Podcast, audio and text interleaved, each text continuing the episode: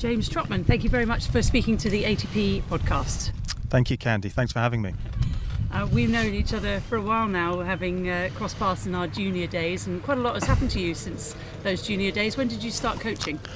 So I, I got into coaching at a relatively young age, um, obviously trying to pursue a professional career, and I got ill actually that, that left me with some breathing difficulties, and I could no longer train at the level I wanted to. So I guess around the age of nineteen, twenty, I started coaching. Um, not really sure where I was going or, or where it was heading. It was a way of earning money at, at that stage, and uh, things have progressed from there. Must have been a bit crushing, because I believe, if I've read it right, you won two junior majors in doubles. I did, I did. And as we know, there's still a long way to go from there. Um, I, I think for any player at any age really who set their, sets their sort of dreams and sights on becoming a professional tennis player, it's never easy. I think at that stage, to have it taken away from you where there was no in-between actually wasn't necessarily the worst thing in the world. It's just, okay, it is what it is, and uh, you've got to crack on with something else now. Did you have that attitude then? Because obviously looking back, you can be a bit more adult about it. I, I, I, I mean, it's so long ago, I'm getting so old now. But um, You're younger I, than me. Yeah, I certainly feel like I tried to approach it that way. I, I know there were difficult times and and challenges along the way, um, but I, I think I dealt with it pretty well at the time. An injury and illness is just part of the game, isn't it? There's no uh, getting away from it. It's just how you react and how you come back stronger, and of course the health now that um, is around the players is much better than it was when you and I were playing tennis. Absolutely. I mean, sports science has um, it's changed the sport really, the, the training methods in the gym, um, the conditioning, the nutrition, Um, the well-being, all of these things that you take into account, and you can see it. I think, you know, especially on the on the on the on the A T P tour, guys are playing a lot longer. The careers have been extended. They're managing their body, the load a lot better, and it's it's making a huge impact to the sport. So, does your background help? Uh, you're now working with Jack Draper. Um, does that help in the collaboration and your communication with him? I think. I mean, experience. Is, is is important, right? Like anybody, and, and I'm sure you've heard this hundreds of times before, but we talk about it all the time. It's so easy for us as coaches to see what needs to happen, you know, and, and trying to remember what it was like for ourselves again when we were competing. It's not that easy. And, and the simple things are very difficult to master. It takes years and years of consistency of work, consistency of messaging, um, the mindset of how you approach your practice, your matches, and for me that's that's sort of the number one focus. Do you still have the adrenaline rush of when you were playing before matches and the nerves when he steps onto the court? I'm not too bad. I mean, it's funny. I mean, it, I kind of, I think the more relaxed Jack is on court, the more relaxed I am, regardless of winning or losing. If I feel like he's he's calm and he's playing the right way, um, and he's settled, I'm typically settled. If if he's not, it puts me on edge a little bit more when I'm watching, but yeah. Well, you have really overseen a meteoric rise with Jack. Uh, when did you start working with him? We started working together last October, um, and yeah, it's been it's been fun, and uh, he's a great guy to work with. And you've overseen multiple Challenger wins. How has that helped uh, his progression to the A T P Tour? Yeah, I mean, very few players can bypass the challenges. A few, a few do, but Jack um, wasn't one of those. Um, and the funny thing is, kind of, he'd been playing, dipping in and out of challenges for the for the couple of years previously with his coach Ryan Jones, but had a lot of injury issues and, and wasn't able to stay on the court. So it was actually, his, it was almost when we started, it was his first proper swing at that level where he was getting consistency of matches week in, week out, acclimatizing to the level and, and the players that were around, and it was massively important for, for, you know, he's having a great week here so far, to be able to win those matches, to get the belief, to put the things on court that you're doing in the practice sessions day in, day out.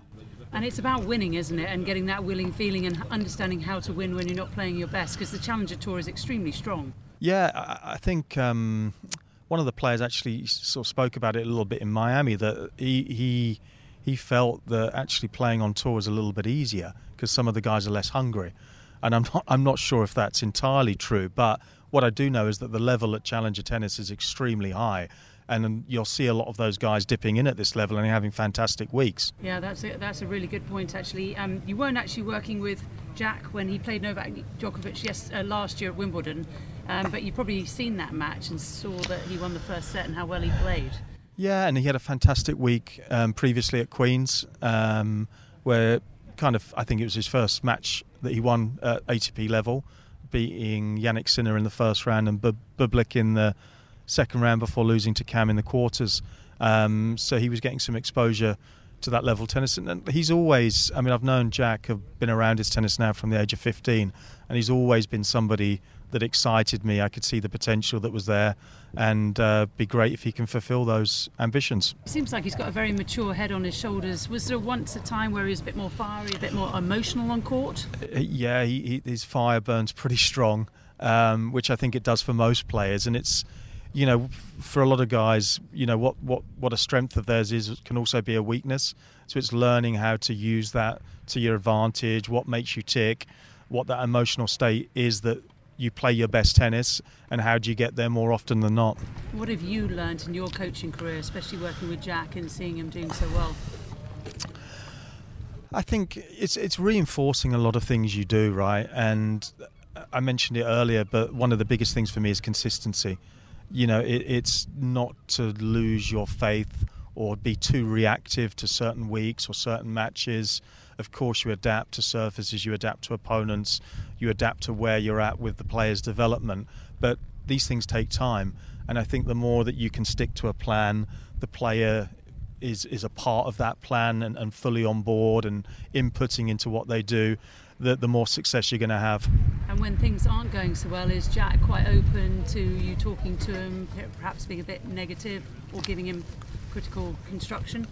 We, I mean, we... we We, I think we always have a pretty fair. I mean, we, we, we, we sit down and we'll we'll go through every practice session he has. We have a, a set of questions that we run through based on things that he's going after at the moment, and we do the same after his matches. So we have quite a structured way, I think, of reflecting. Is is the way to the way I'd describe it. So we're reflecting on his match play. We're reflecting on his on his practice, all elements: the mental, physical, tactical, sometimes technical, obviously.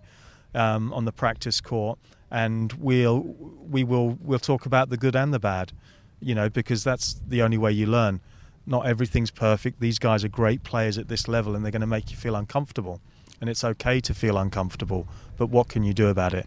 What? Yeah, well, you mentioned that with the the tactical and the technical. I presume at this point the technical is mostly there. It's now about tactics and strategy. Yeah, I mean, there's always things you're, you're still trying to trying to work on. Nothing major, of course, at, at this area, but obviously Jack's transition game, net play, we'll, we'll start to focus on a lot more, I think, in the coming months. Um, the tactical side, I'm, I'm a massive believer that in trying to give the players the solutions to problem solve while they're out there. So we'll do a lot of reflecting on what's happened in the match, what you could have done differently. How can, if somebody's doing this to you, how are you going to respond to that? What options have you got? Um, and physically, there's still a lot of room. He's strong, he hits a huge ball jack, but there's still a lot of room for the physical development as well. So how much work is he doing in the gym off court, and how much do you think he can do more? Uh, I mean, a typical training week, let's say, if he's if if he's got a few weeks, it would it would sort of be sixty percent on court and forty percent off court. That would be an approximate balance, and obviously going into heavier training blocks that can switch around a little bit as well. You have to be obviously a little bit careful though when he's playing matches, just because of what we spoke about at the beginning and keeping him healthy. Yeah, I mean we, we, we we're monitoring Jack's load um, through competition and training all the time, making sure that we're we're consistent with it. You know, he's getting his highs but also the lows through the load, so we're never kind of stressing him too much, and over time of course we want to build up that tolerance to be able to handle more and more work, because of course he's still quite a young guy, isn't he, and he's a very tall guy but probably some growing out to do as well. Yeah, exactly. He's twenty, um, twenty-one at the end of this year, but the last couple of years he missed a lot of tennis as well, so a lot of that physical development and on-court work that he could have been doing, um, you know, he's, he's sort of still in that process. Um, when he was younger, he got to the final of Junior Wimbledon, and, and you said you've sort of known him since he was fifteen. Were you keeping an eye on him there, and do you think the fact that he didn't win Wimbledon as a junior may have helped his progression into a, being a good senior? Of, I think regardless of whether he won that final or not, I think the experience and being able to play at a Grand Slam, I'm a massive believer in that, in the in the junior tennis. I think it's an incredible opportunity for the young guys and girls out there. Um, and I, I, you know, I've, I've been very close to him from that age through the support. My role was slightly different then, and now I'm coaching Jack full time. But back then, I was overseeing the L T A's investment into his program. Um, there is kind of an, uh, uh, somebody to offer some advice or ask some questions, support whenever the, they needed some support to do a few weeks on the road potentially and things like that.